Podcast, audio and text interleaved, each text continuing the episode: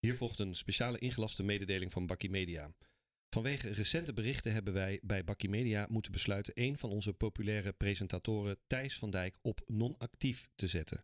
Aanleiding zijn een aantal incidenten rond het koffieapparaat. Een intern onderzoek moet ervoor zorgen dat dergelijke zaken in de toekomst. Nee, voor- natuurlijk is- niet. oh, je was naar de wc. Thijs is still here, still Oh, er going toch, strong. Ja. Ja. mooi hè, die terminologie bij grensoverschrijdingen. Ja, er zijn de klokkenluiders die niet worden gehoord en vervolgens naar de media stappen. Ja, ik was bijna Ja. uit de school geklapt, maar ik kon me nog net inhouden. Goed man. Ja, en dan die interne onderzoeken. Ja, dat Ja. is ook mooi, hè? Het, ik smul daarvan. Het moment dat er ergens iets is voorgevallen, treden er gelijk van die defensieve reflexen in werking. En het interne onderzoek is er daar één van. Interne onderzoek, hè, dat is altijd van eh, de slager keurt eh, zijn eigen vlees. Ja, en eh, grensoverschrijding is ook nog eens een beetje kapot ja, gemediatraind, zou je kunnen Je zeggen. deed wel goed hoor, dat is netjes. Ja, ja, net als ik vaak heb gedaan. nou ja, je, je- je zou bijna een soort grensoverschrijdingsbingo kunnen gaan afvinken als er weer een case is. Iedere keer weer dezelfde, ehm, ja, inderdaad. Bullshit bingo. woordvoerders gelul, zeg maar. Maar goed, mijn naam is Daniel Kok. Ja, en mijn naam is Thijs van Dijk en dit is Bakkie Media. En hoe we het ook wenden of keren, 2022 was toch wel een beetje het jaar van de grensoverschrijdingen. En we gaan dit jaar gewoon vrolijk verder. Ja, en daar moesten we natuurlijk in het nieuwe jaar wel een aandacht aan gaan besteden, toch? Absoluut. En ja, dan dient zich eigenlijk de volgende vraag aan. Wat is het precies? Goeie vraag, Wat ja. betekent het? Het lijkt wel eh, inmiddels een soort containerbegrip als je zo inderdaad in de media eh, gaat eh, kijken. Als het nou letterlijk is over grenzen heen gaan, hè, dan varieert het van onze Vladimir Poetin die met zijn leger de grens van een land overschrijdt. Of bazen die op criminele wijze eh, jonge mensen eh, aanranden of verkrachten. Eh, of dan zeg maar de verstuurde dickpics, de bekende dickpics. En of of gewoon iemand uitschelden op de werkvloer. Of gewoon een grapje wat niet helemaal goed landt. Ja, weet je Alles wat is mogelijk. Alles is mogelijk. Ik zat, te- ja, ter voorbereiding op deze aflevering zag ik ook een grensrechter die werd neergetrapt. Dat Grens, werd ook mooi. grensoverschrijdend gedrag Mm, genoemd. mm. Dat je kan alle kanten op. Ehm, ja, is een behoorlijke schaal van escalatie. Als je het zo schetst, mooi. Ja, keuzes reuze in grensoverschrijdingsland. Ook lekker, ja, een woord voor Scrabble, denk ik. Ja, Maar waar staan we nou eigenlijk op dit moment? Ja, daarover komt zo schrijver eh, en mede-podcastmaker Lisbeth Rasker ook aan het woord. Maar ook filmkenner en vriend van de show René Mioch laat zijn licht schijnen op dit onderwerp. ja zeker. Maar voordat we dat doen, ja, moeten we wel even direct in de materie duiken. En dat doen we dan in de vorm van een mooi stukje content over dit onderwerp. Weet je wat? We maken er gelijk een gouden barista van. Ja, ik weet niet of het direct mooi is, maar het is in ieder geval heel erg interessant en heel erg indringend. Het is eigenlijk een beetje. ehm, ja, goed, we gaan er zo eh, verder op door. Maar eigenlijk Gouden Barista, voor de mensen die het nog niet hadden meegekregen, is onze eigenlijk bakkie Oscar. Zou je kunnen zeggen. Hè? Dus eh, als je dan nadenkt over het begin van het jaar, inderdaad, even Will Smith nog even een grensoverschrijdende tik in de gezicht gaf van, van Chris Rock. Maar ja, goed, daar gaan we verder niet op in. Maar laten we even horen wat onze Gouden Barista dan is.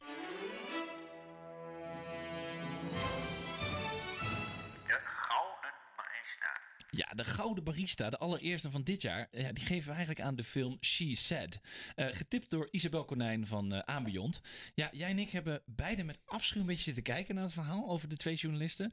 Jodie Cantor en Megan Ja. mooie naam ook trouwens, Ja, van de New York. Times. Twee, eh, ja, twee, twee echte powervrouwen die de misstanden van Harvey Weinstein hebben onderzocht. En hem ook hebben ontmaskerd. En ja, buitengewoon moeilijke route die zij en natuurlijk ook de slachtoffers van Harvey hebben moeten bewandelen om dit verhaal naar buiten te krijgen. Indrukwekkende film. Isabel, dank je wel voor de tip. Ja, ja, Weinsteins misdaden blijken zich over meerdere decennia te hebben uitgespreid. En ze kwamen eigenlijk erachter dat hij tientallen ehm, jonge vrouwen heeft afgekocht. Uiteindelijk was het een spoor van settlements. Ehm, en hij, hij betaalde dus om, eh, nou ja, om niks te zeggen. En dat deden ze dan in eerste instantie ook niet. Maar rond 2017 zijn deze feiten aan het licht gebracht door het artikel van, van de dames eh, die je net noemde en de journalisten. En wat mij vooral aangreep was het feit eh, dat die daden eigenlijk al heel lang bekend waren. Ja, het Echt zat allemaal in de doofpot. Iedereen Ja. eh, deed alsof het niet bestond. en Ja. ik geloof dat ehm, eh, Ricky Gervais heeft daar op een gegeven moment ook een keer een grap over gemaakt tijdens de Oscars. Dat hij zei: Nee, jullie hebben het allemaal verborgen gehouden, ik niet. Weet je wel, maar ook bij de New York Times. Maar daar komen we zo nog op terug. En in 2013 maakte, eh 2013, kun je nagaan, vier jaar daarvoor, maakte comedian Seth MacFarlane bij de Oscar-uitreiking de grap. Hij zei eh, bij de nominatie van de Award voor Beste Actrice: zei hij, Gefeliciteerd, eh, jullie vijf dames hoeven niet langer te doen alsof ze zich aangetrokken voelen tot Harvey Weinstein. Weet je al, en echt bitterzoete grap. En ja, en op dat moment was het eigenlijk iedereen zo, oh, ha, ha. En die opmerking viel als een baksteen in het zand en men ging gewoon door. En ook Harvey Weinstein ging daarna gewoon nog door. Maar goed, als je ziet hoe bang de slachtoffers waren om de waarheid te spreken eh, over ja, wat hun was aangedaan, dat is echt, echt diep triest. Ja, weet je wat ik ook wel goed vond om eh, te begrijpen? Als je zag wat voor self-defense mechanism in werking treedt. En de industrie er eigenlijk alles aan doet om zijn eigen handel te beschermen. Bizar toch? Niet, niet alleen een leger van advocaten, assistenten. Maar Weinstein hier Ja. ook een soort van spionnenleger in. Zelfs met ex-Mossad eh, personeel. Die Ja. de verslaggevers moesten stalken, bang maken, intimideren, dergelijke. Nou, weet je, echt zo hoe en hoe. En iedereen was echt van over hun schouder aan het kijken. En, Ja. ja, en iedereen wist dit ook. Dat vond ik ook best wel eh, indrukwekkend interessant. Dat je denkt, hoe kan dat nou ook in deze tijden? En, en uiteindelijk werd Harvey Weinstein dus tot 23 jaar gevangenisstraf veroordeeld. Door getuigenissen van onder andere Angelina Jolie, Gwyneth Paltrow en Ashley Judd. Ja, Niet de minste? Nou ja, goed. Wat je eigenlijk zei, als je puur technisch kijkt, is de film is inderdaad een tikkie lang en heel feitelijk. Het is, ehm, misschien is het ook wel goed, hè? Het mist een beetje de, de, weet je wel, de, de, de tempo wat je natuurlijk een beetje gewend bent van, eh, van andere eh, journalistenfilms. Ik vond vooral eigenlijk de, de laatste tien minuten, waarin ze dus echt het artikel op eh, fouten checken en dat ze met z'n vijven om het scherm staan en dan akkoord, akkoord, akkoord. Ja, dus dat, dat Ja, vond ik dan press the publish button. Ja, publish, ja. Ja. Nee, maar goed, eh, je moet er echt even voor gaan zitten. Het is niet eh, inderdaad wat ik zeg, een, spannende thriller, maar het is, het, het is vooral human interest, portret van die journalisten ehm, en inderdaad een paar van de slachtoffers. En het, een van de eh, nou ja, meest aangrijpende momenten vond ik, hè, als journalist heb je altijd wederhoor. Dus je hebt een verhaal en dan eh, ze bleven maar bellen met Weinstein en zijn advocaten van ja, dit gaan we zeggen. Wat vinden jullie ervan? En dan eh, zeiden ze natuurlijk, ja, we gaan jullie soeën, het is allemaal onwaar en dit en dat. En, en op een gegeven moment kwam hij dus aan, ook een fantastische acteur die dan hem speelt. Hij lijkt er echt Hij lijkt er echt op aan de achterkant. Ja. Echt heel erg op. En die komt dus langs voor dat moment van wederhoor. En op een gegeven moment zegt die Megan Twoney, die zegt dan, I got this. Weet je, en vervolgens gaat ze samen met de advocaten en met Heinz Weinstein in een, eh, in een kamertje. En dan hoor je eigenlijk op een gegeven moment heel langzaam hoor je dat geluid weggedraaid worden. Waarin ze zeggen, ja, it's all lies en dit en dat. En dan zie je eh, vervolgens, eh, nou ja, dan zie je dus die Weinstein met zijn armen zwaaien. En dan zie je de camera inzoomen op haar gezicht. En zij zit daar dan inderdaad met een strak gezicht naar hun te kijken. En dan langzaam kijkt ze een beetje zo uit het raam. En dan zie je zo'n twinkeling in haar ogen. Zo van, eh, ja, je gaat eraan. You're going down, weet je wel. En eh, terwijl ze alle verwensingen en alle beledigingen gewoon allemaal maar, maar slikt. Echt heel mooi. Ja, briljante film om eh, eens rustig te gaan kijken met een lekker bakje koffie. Maar Daniel, we hebben ook nog naast de Gouden Barista de onze koffie verkeerd. Ja. Die geven we zo ook aan het einde van de aflevering. Want we hebben best wel wat zaken te bespreken. Het is een kleine cliffhanger vandaag voor de koffie verkeerd. Een, een, een, een cliffhanger verkeerd. En ehm, ja, eigenlijk is het inderdaad eh, toch wel belangrijk. Hè, want dat was, werd net eh, inderdaad ook al eh, even benoemd. Van wat is eigenlijk, waar hebben we het eigenlijk over? Waar staan we op dit moment? Ook qua eh MeToo en de Time's Up beweging. Hè? Wat, hoe staat het nu met die grensoverschrijdende trend? En als je heel eerlijk bent, lijkt het op dit moment misschien wel erger dan ooit. Of er wordt topic, ja. nou ja. Of er wordt meer op gelet. Dat het altijd al zo erg was. En dat, het, dat we het nu eigenlijk pas zien met z'n allen. En eh, inderdaad, mede podcastmaker maker en schrijfster Lisbeth Rasker... Die, eh, die gaan we vragen om hier wat over te zeggen. Nou, ik denk om te beginnen dat we natuurlijk elk jaar echt wel verder komen. Maar het is wel een ongelooflijk traag proces. Eh, dit jaar, begin dit jaar, was, eh, kwam het verhaal van Boos van Tim Hofman met The Voice of Holland uit. We eindigden dit jaar met eh, de, het grote Volkskrant-artikel over de wereld draait door. eh, het gedrag van Matthijs en alle grensoverschrijdende zaken die daar gebeurden. Er zijn natuurlijk twee gigantische mediazaken waar echt iedereen het over had. Dus je zou verwachten dat er daarbij meteen enorme stappen gemaakt worden. Maar je, merkt ook dat er heel veel weerstand is. En dat er heel weinig mensen zijn die bereid zijn om hun grote helden van het van, ja, hoe noem je dat, van het voetstuk af te halen.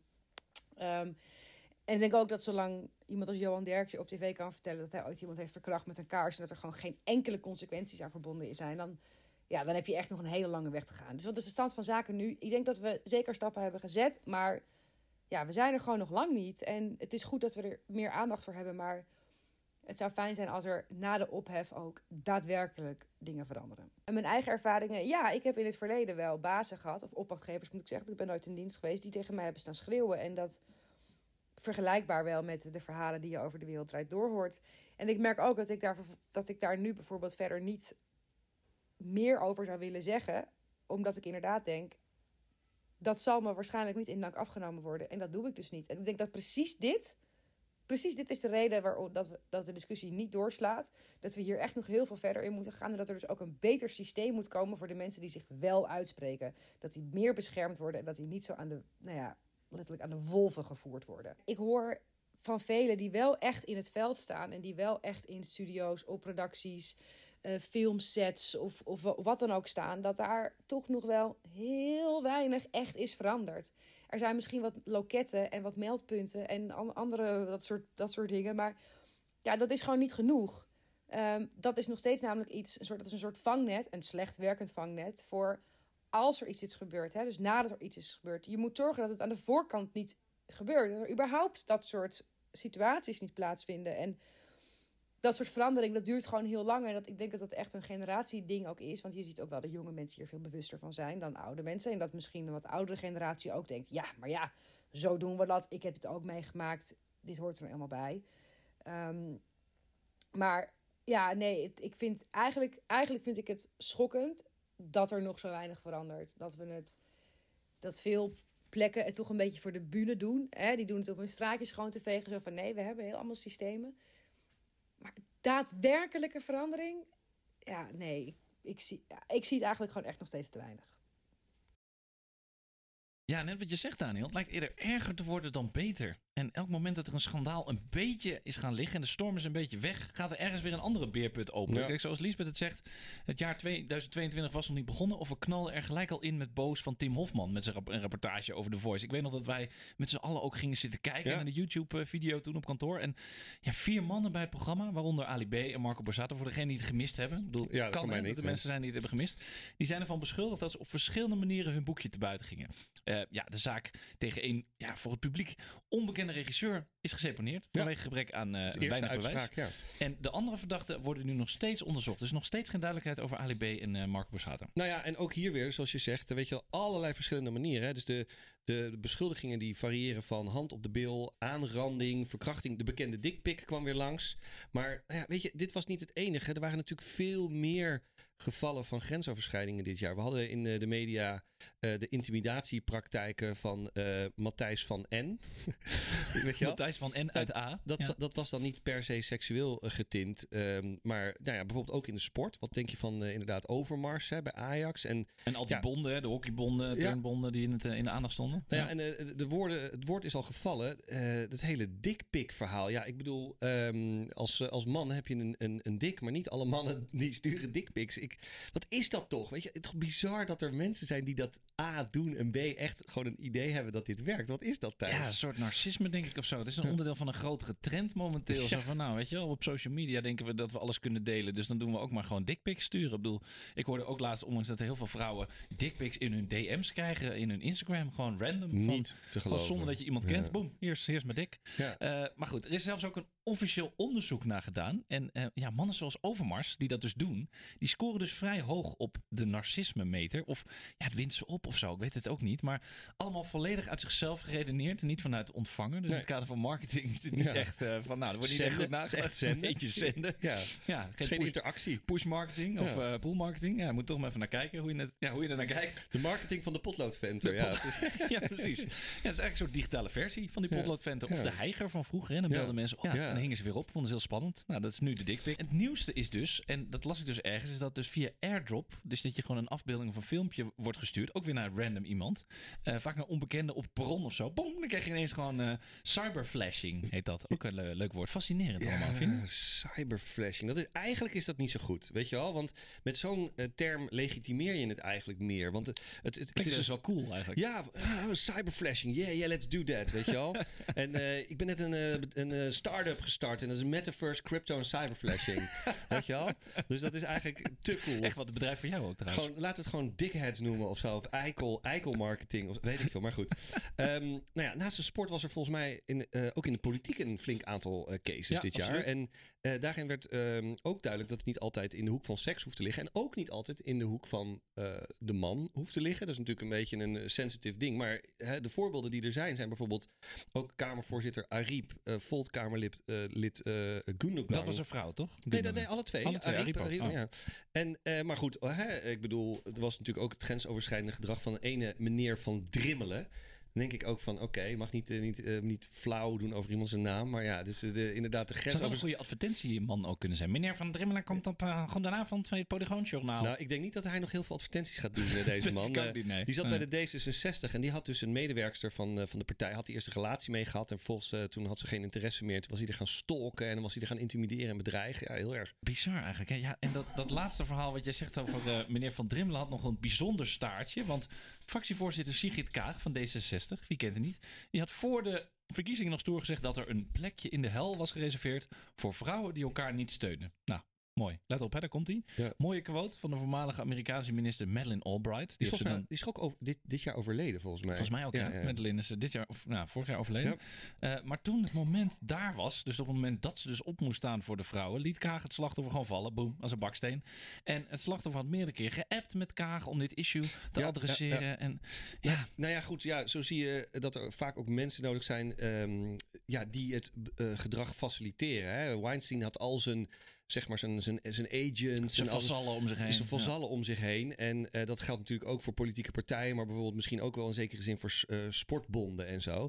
En ja, dat kan dan zijn dat het een assistent of een, een eindredacteur, zendercoördinator is, hè, in het geval van, van, van Nieuwkerk. En ehm, ja, politici die bijvoorbeeld vanwege pa- partijpolitieke redenen hun partijgenoten uit de wind eh, houden. Of nou ja, hè, al, al, die voorbeelden te, te, te meer. Of mensen die bang zijn bijvoorbeeld bij sportbonden dat ze funding verliezen. Ja, en vergeet niet dat je ook gewoon dat het impact heeft op je carrière. Hè? Ik bedoel, op het moment dat je uit de school klapt, dan kun je nergens meer werken. En als je in dat vakgebied zit, is het gewoon weg. Zo, oh, dat is een zeikert. Nou, die moeten we niet. Ja, weet ja, je wel? exact. Zo, dat ja. zie je bij de sport zie je dat heel erg. En kijk, in het laatste geval is toch ook eh, dat NOS Sport gaat dus nu onderzoek doen. Maar eh naar niet één, maar naar tientallen gevallen van Ja. grensoverschrijding op, op hun redactie. Dus ook op de, sport, op de sportredactie. Ja. Dus het lijkt wel een soort van trend die overgenomen wordt. Van nou, we zien het in de sport gebeuren, oh, dan doen we het op de sportredactie ook.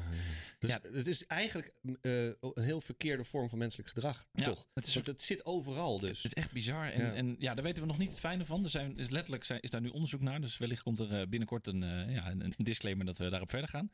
Maar goed, even, nu even terug naar de showbusiness. We noemden net al She Said, Harvey Weinstein. Het is alweer een tijdje geleden. Maar dat zijn ook wel de extreme gevallen. Ja. Ehm, er zijn natuurlijk allerlei perspectieven daar in Hollywood. Maar ook hier in Hilversum. Ja. En daarom hebben we niemand minder dan vriend van de show René Mio gevraagd... om zijn licht even te laten schijnen op dit onderwerp. Ja, het is natuurlijk wel het jaar geweest met het ene, eh, noem het schandaal naar de andere en de ene openbaring naar de andere. Maar uiteindelijk, ehm, seks en showbusiness, ja, het is van alle tijden. Wij hebben in Nederland de Gooise matras. Nou, ik kan je vertellen, dat heeft niks te maken met mensen die hard werken en eh, s s'avonds niet meer naar huis komen en op een matrasje gewoon naast het bu- bureau blijven liggen. Nee, dat heeft alles te maken met intieme relaties op het werk. Ehm, dus wat er allemaal gebeurt, dat is niet nieuw. Daar waar mensen bij elkaar zijn, gebeuren dat soort dingen. Waar het voor mij over gaat, en eigenlijk is dat natuurlijk volgens mij zo, is dat het altijd te maken heeft met machtsverhoudingen. Zodra mensen seks, eh, onderdrukking gaan gebruiken vanuit een positie waar, waar, waar zij de carrière van mensen kunnen gaan, gaan beïnvloeden. Dat zie je bij Harvey Weinstein, dat zie je bij Kevin Spacey. Alhoewel het bij Kevin Spacey op mij overkomt als pure geilheid. Die zit op een set of die is eh, bij een theatervoorstelling of bij mensen thuis. En die eh, kan gewoon zijn handen niet thuis houden. Ja, dat hoort niet. Ehm, bij Weinstein is het natuurlijk gewoon wel zo dat hij zich opstelde als de machtigste man van Hollywood. Kom even lekker bij mij in de hotelkamer over nieuwe films praten. De deur gaat op slot en je bent je leven niet zeker. Dat is, dat is grensoverschrijdend gedrag waar absoluut op gereageerd moet worden. En dat gebeurt gelukkig ook. Je ziet natuurlijk wel dat sterren nu steeds meer kwetsbaar zijn dan ooit. Het hele verhaal met Johnny Depp, waar we alles moesten weten van de relatie met Amber Heard, eh, tot, tot in de meest intieme details, heeft ook te maken met dat iedereen gewoon op zijn telefoon alles maar opneemt en alles maar gebruikt en op, op, op social media kukelt. En dat we daar allemaal weer een reactie op hebben en soms dat soort dingen weer eh, doorgeven. Ik vind ook die ontwikkeling van die, van die gossipkanalen verschrikkelijk. En mensen worden, worden aan de schandpaal genageld. En de buurman is je aan het filmen en ineens eh, staat je hele privéleven op, eh, op zijn kop. Kwetsbaarheid, dat is het eigenlijk. Zelfs als je met iemand afspreekt om gewoon een borrel te drinken, moet je, is het niet uitgesloten dat het de volgende dag ergens verschijnt En eh, dat er conclusies getrokken worden. Maar ja, dat is ook alweer zo oud als de weg naar Rome. Want de Telegraaf en Henk van der Meijden deden dat al jaren. En die bladen schrijven er met wazige foto's ook natuurlijk altijd eh, over. En wat je dan ziet is dat wij toch met z'n allen daar enorm van zitten te smullen.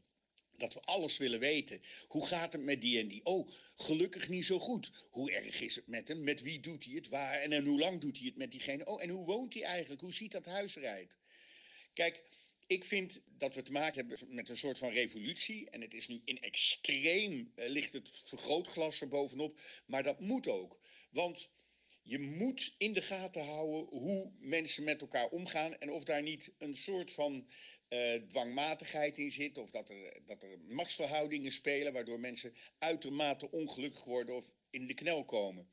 Dus ik vind, zeg maar, als je praat over de revolutie, dat we op de goede weg zijn. Dat is nu pijnlijk. Dat is pijnlijk voor mensen waar het allemaal niet zo heel erg eh, mee is. Ja, en tot slot wil ik toch nog zeggen, dat vind ik echt belangrijk. Ik zie in al die talkshows, zodra er maar een gerucht is, hangt de foto van de persoon in kwestie groot op de achtergrond, terwijl nog, er nog geen aanklacht is, terwijl het nog niet duidelijk is of het werkelijk zo gebeurd is. En dan is hij eigenlijk publiekelijk al opgehangen. En ik denk dat we daar iets aan moeten doen.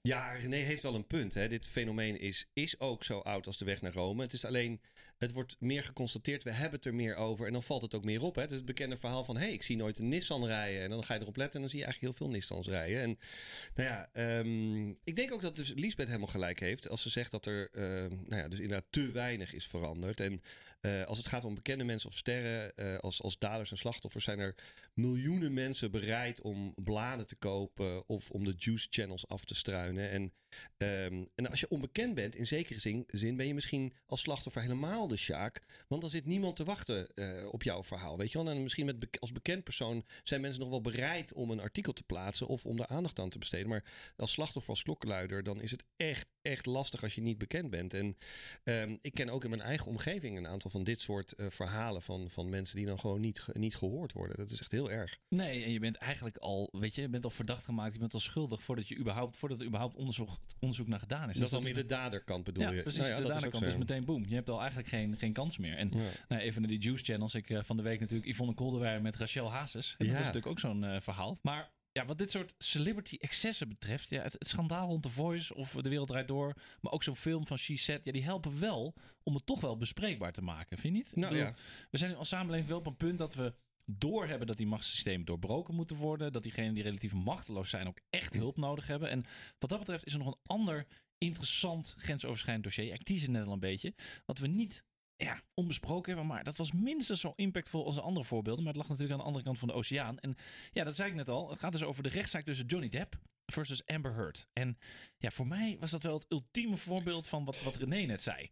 Hoe de wereld zat mee te genieten met de vuile was van die twee sterren. Ja, vuile was in dit geval letterlijk voor wie het een beetje gevolgd heeft. Maar ja, ik moet je wat bekennen, Thijs.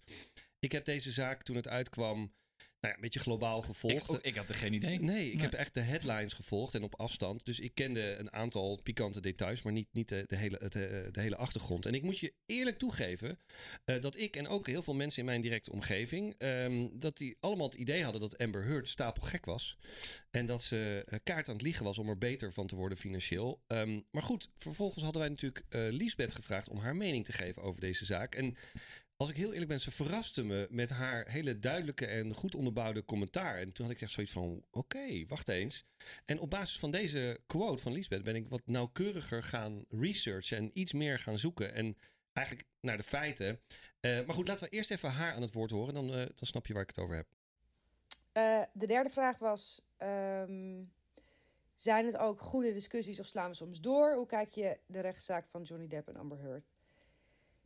Ja, nou, laat ik beginnen met zeggen dat ik altijd doodmoe word van mensen die zeggen dat dit soort dingen doorslaan. Ik bedoel, we leven al sinds het bestaan van de mensheid in een patriarchale samenleving. En nu gaan onderdrukte minderheden eens een klein beetje tegengas geven. En meteen begint men te janken over dat het doorslaat. Um, in Nederland bijvoorbeeld wordt elke acht dagen een vrouw vermoord. De femicide is hier gewoon best wel groot. Dat slaat door. En bovendien is het een enorm zwaktebod om het te hebben over de vorm en niet over de inhoud. Ehm, dat zie je ook net gebeuren rondom Zwarte Piet. Als je daar in de zomer over begint, dan zeggen mensen: ja, maar nu is het niet het seizoen, het is zomer. En als je daar in november over begint, dan is het niet gezellig, want het is toch een kinderfeest.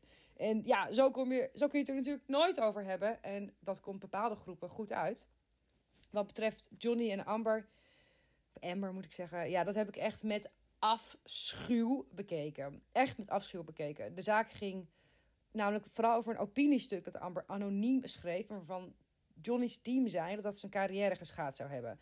En de ongekende shitstorm die zij toen over zich heen heeft gekregen, is echt buitengewoon schadelijk. En zal heel veel slachtoffers van, van vergelijkbaar misbruik ehm, voor altijd het zwijgen opleggen. En je, je kunt er best wel even een beetje in verdiepen aan de andere kant. Ehm, er zijn genoeg journalisten op Twitter die ook de stukken echt helemaal hebben doorgeplozen. Die hebben ook laten zien dat heel veel van de dingen die Team Johnny heeft gedaan barely legal zijn. Eh, ze hebben een ongelofelijke online media offens- offensief tegen haar ingezet, vooral op TikTok. Je kon daar gewoon niet omheen. De manier hoe lacherig er over haar werd gedaan terwijl zij daar haar grootste persoonlijke leed aan het, uit de doeken aan het doen was, is echt. Daar moeten we ons collectief voor schamen. Dat vind ik echt. Ik vind het echt heel erg dat iemand in een misbruikzaak zo door het slijk wordt gehaald. Ehm, dit is een afschuwelijk voorbeeld. Er zijn ook al genoeg vrouwen inderdaad die online zeggen... joh, waarom zou ik ooit aangifte doen tegen een machtig iemand... als dit vervolgens is wat er is gebeurd? Dat je, kan gebeuren, laat ik, het, laat ik die nuance toevoegen. Dat dit kan gebeuren. Nee, ik vind, ik vind het echt heel erg... Ehm, dus is de discussie aan het doorslaan? Nee, die slaat absoluut niet door. We hebben echt nog een hele lange weg te gaan. En iedereen die zegt dat het doorslaat, die zegt dat waarschijnlijk uit een soort ongemak voor zijn eigen positie. En dat is precies de bedoeling als we verandering willen bewerkstelligen. Dat is ongemakkelijk, dat is onprettig, daar moeten we doorheen. Dat moet je erkennen dan bij jezelf en dan moet je afvragen: oké, waarom vind ik dat het doorslaat?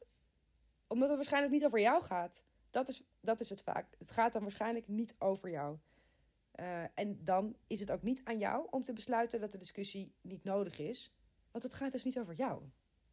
Ja, oké. Okay. Dat is duidelijk. Ja. ja, dus die Amber is gewoon behoorlijk geframed. Daar gaan we weer, als ik het zo hoor. Ja. Dat is weer de framing, de online framing. Ja, goed ook om dit andere point of view van Lisbeth uh, te horen. Maar ja, jij bent er natuurlijk wat verder in gedoken. Wat leverde jouw research verder op dan?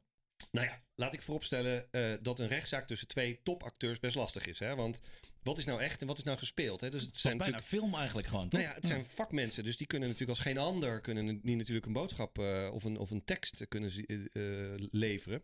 Maar goed, zoals Lisbeth aangaf, heeft social media en met name TikTok hier een hele TikTok toxic rol uh, gespeeld. TikTok toxic, ja. schitterend woord. Nou ja, in, ja de publieke uh, opinie is daar on, uh, onwijs mee beïnvloed. En ik dus ook. Het is echt ongekend. Echt een les en een waarschuwing voor iedereen in dit vak. En er zijn twee cruciale punten. Eén is dat de online steun voor Depp echt vele malen groter was dan voor Hurt. Ja, in de miljarden liep dat toch of nee, zo? Maar hij heeft echt ongelooflijk veel fans. En uh, op, om die reden, en dat is punt twee, is dat de content over hem, positief over hem en anti-Hurt, veel beter scoorde. Uh, dus dat was een soort uh, bijna perverse prikkel om pro-Depp en anti-Hurt content te plaatsen. Ook al vond je er zelf niks van, want dan kreeg je meer kliks. Er zijn dus complete YouTube-kanalen of Instagram-kanalen die zijn opgebouwd op basis van deze uh, deze content. Um, maar goed, en sterker nog, dus onderzoek laat ook zien dat nepnieuws ook nog sneller verspreidt dan echt nieuws. En de vraag of deze verspreiding van content een bewuste tactiek is of niet.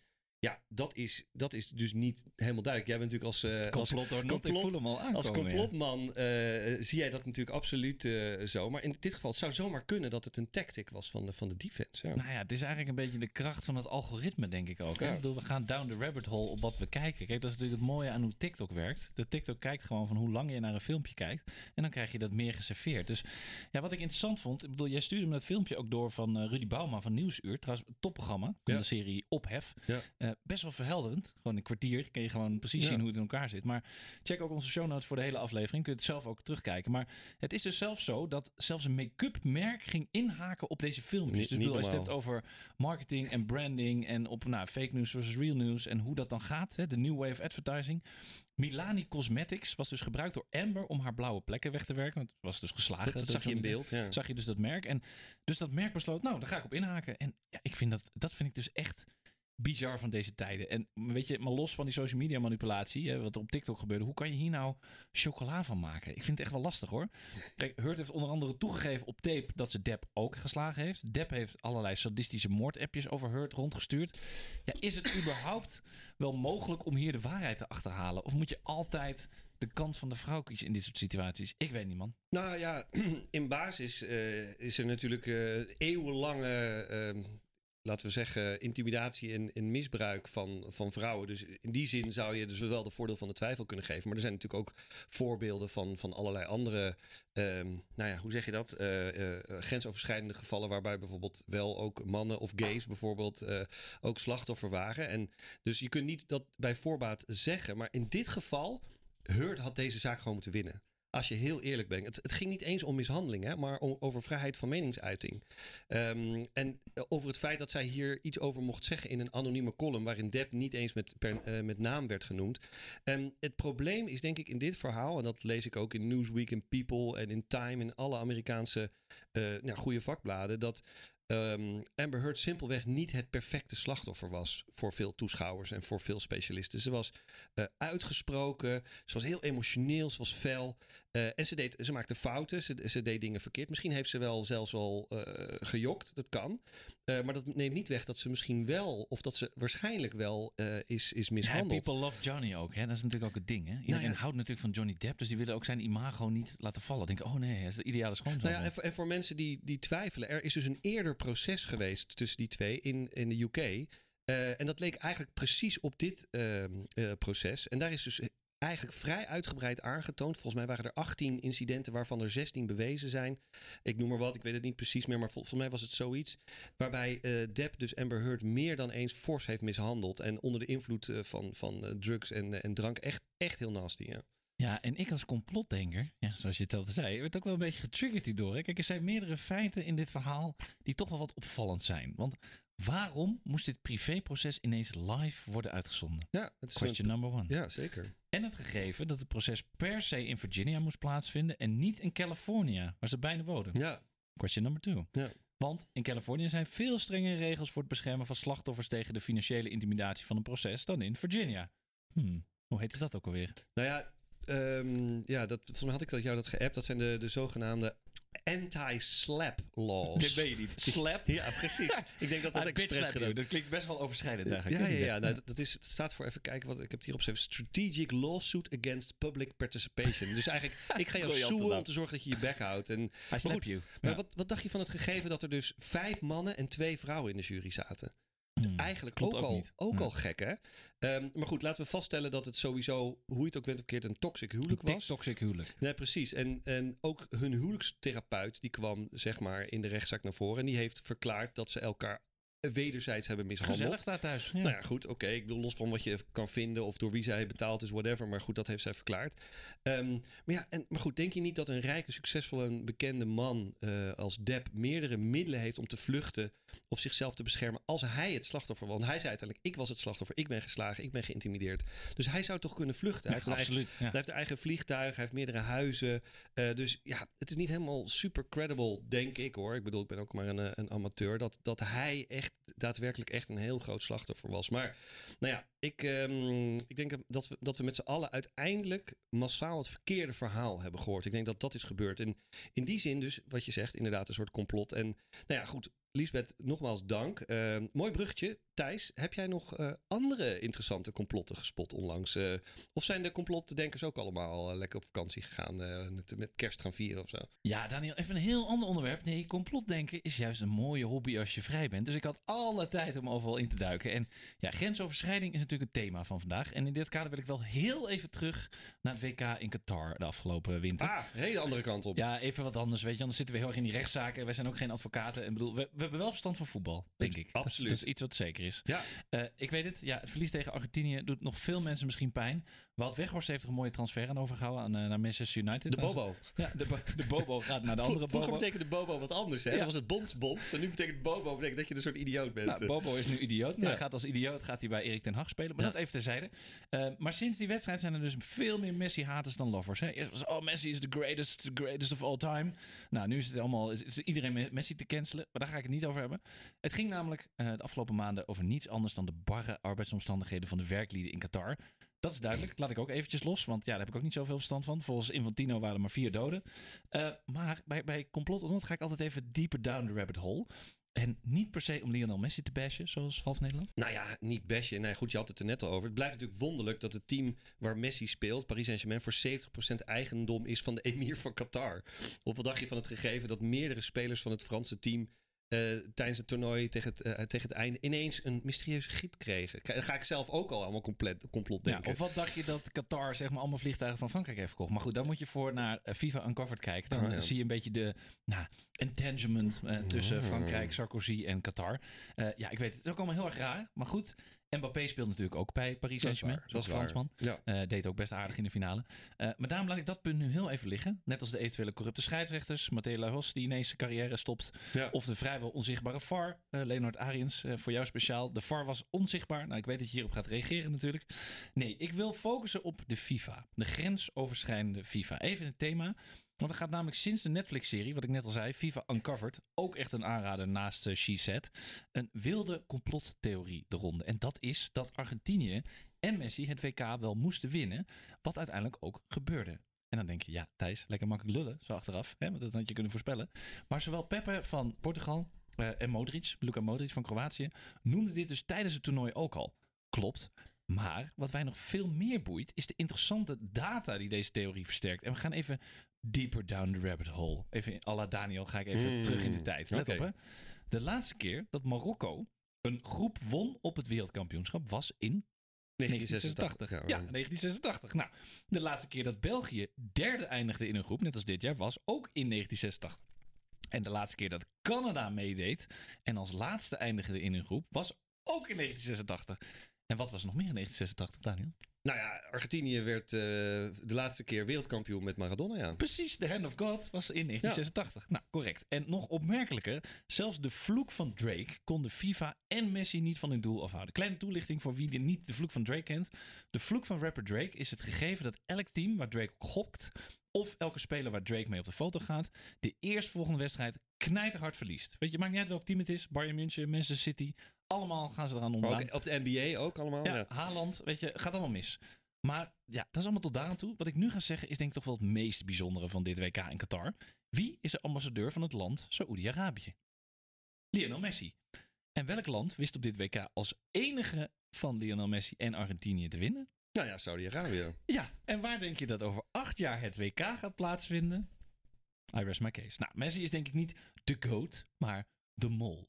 Complot or not? Nou ja, er zit een klein, een minuscuul klein gaatje in. Het is nog niet helemaal zeker dat het WK in Saudi-Arabië gaat plaatsvinden. Hè? Dat, Precies, eh, maar over een paar jaar hoor ik het wel weer. Nee, ja, precies. En ehm, wat eh, Messi's ambassadeurschap wel nog pikanter maakt, is dat ehm, hij komt dan op voor Saudi-Arabië. Maar een van de concurrerende bids komt uit Uruguay, Paraguay, Chili en Argentinië. Dus dat is een bid tegen zijn eigen land. Maar goed, Thijs, ehm, we zijn een beetje aan het einde, heb ik zo het idee. Ja, en dan hebben we ook nog even Cristiano Ronaldo die naar Saoedi-Arabië gaat om daar te spelen. Cristiano versus Messi. Maar, die, maar die haten elkaar, toch? Ja, die, die haat elkaar. Maar goed, Oké. oh Daniel, heel even wachten. Eh, jij wil nog even terugkomen op het verhaal van She Said en het schitterende onderzoek van die dames van de New York Times en de Bijbel of Film. Dus even terug naar de cliffhanger, die Ja. hadden, dames en heren. Ja, ja, we hadden nog inderdaad een koffie verkeerd. Nou ja, ik denk dat we ook wel eerlijk moeten zijn. Het is inderdaad van Hosanna, eh, Megan Twoney en eh, Jodie Kenter. Hartstikke goed. Allemaal op de bank. Applaus, applaus, applaus. New York Times is natuurlijk een legendarisch nieuwsmerk. En wat zichzelf ook altijd heel hoog plaatst op de, nou ja, hè, op de grenzen van de moraliteit. En die dan eh, heel veel mensen daarin ook de maat neemt. Maar als je heel eerlijk bent, in 2017, exact in het jaar dat dit verhaal uitkwam. vlak na de Weinstein-zaak werd een gerenommeerde politieke verslaggever van datzelfde merk, Glenn Thrush. Ook een passende naam ook wel Thrush. thema. Thrush. Glenn. Thrush. Ja. Die werd geschorst wegens ongepast seksueel gedrag richting zijn collega's. Dat is in hetzelfde jaar. Dus dat, dat zie je verder niet echt heel breed eh, als iets minder interessant, denk ik, voor het grote publiek. Maar het is wel een feit. En ehm, het was wel zo dat zijn gedrag wel bij een vorige eh, werkgever had Bij de plaatsgevonden. Washington Post. Nee, bij Politico. Po- Politico, Politico heette het. En wat ik interessant vind, maar ook wonderlijk, is dat de New York Times, dat die hem dus niet heeft gecanceld, maar die heeft hem gestimuleerd om af te kicken van alcohol. En hij heeft hem een training gegeven hoe hij zich beter moet gaan gedragen op het Ah, werk. bijzonder, ja. Ja, nee, het is heel wonderlijk. En daarnaast mocht hij dus een hele lange tijd als soort van straf tussen aanhalingstekens, dat is ook een beetje apart, maar moest hij alleen maar thema's behandelen die eh, specifiek over eh, vrouwenrechten gingen en zo. Een TBS bij eh, New York Times. Nou ja, mag je precies. alleen maar over vrouwen Nee, schrijven? je mag niet meer over politiek schrijven. Maar goed, an- anno 2022 is hij dus volledig terug en helemaal gerehabiliteerd. Maar dan moet ik wel bij zeggen dat al zijn collega's, dus hè, dat staat dan op Wikipedia, vind ik eigenlijk ook een beetje wie, wie Wie schrijft heeft dat dan op? geschreven? Ja. Ja, is dat, dat iedereen om hem heen, man, vrouw, jong, oud, baas, medewerker, dat die allemaal achter hem staan. Oké, maar Hmm. ik vond het wel een beetje een eh, koffieverkeertje waard, Ja, gezegd. ik weet niet zo goed wat ik daar nu weer van moet denken hoor. Misschien ergens wel verfrissend in een tijd waarbij elke misstap direct betekent dat je weg moet wezen. Dus je kunt ook. niks meer zeggen. Maar anderzijds toch weer zo'n toxic kerel die met sorry zeggen wegkomt bij Wangedag. Vind ik ook weer een beetje raar. Het is ook een beetje het interne onderzoek, als ik heel eerlijk ben. Gaan we toch weer terug naar het begin. Ja, precies. Ja, maar het blijft lastig. En, maar goed, voordat we de tijd nog meer gaan overschrijden, Thijs, denk ik dat we eh tabé eh, moeten gaan zeggen. Je hebt gelijk ook. En ik ben blij dat ik toch nog mocht blijven bij uh, Bakkie. Ja, dat ik terug mocht keren. Gerehabiliteerd. Ik ben gerehabiliteerd Ja. eh, door Daniel Kok. Nee, maar helaas wordt deze aflevering nu ook even tijdelijk gecanceld. Want het zit er alweer op. Mocht je deze aflevering leuk vinden, geef ons dan nu direct 5 sterren op Spotify of bij Apple Podcasts een review. Alvast dank daarvoor. Deze aflevering is terug te beluisteren op alle bekende podcastplatformen. Natuurlijk ook bij onze mediapartner De Adformatie. Volg ons ook op social media. Op Twitter via @bakkimedia, op Instagram via @bakkimediapodcast en ook op Facebook voor onze vrienden en familie. TikTok doen we nog even niet, want Nee. dan worden we TikTok toxic. En dat gaan we niet doen. Beginnen we niet aan. Mijn naam is Thijs van Dijk En ik ben Daniel Kok. en dit was Bakkie Media en tot de volgende keer. Bye bye.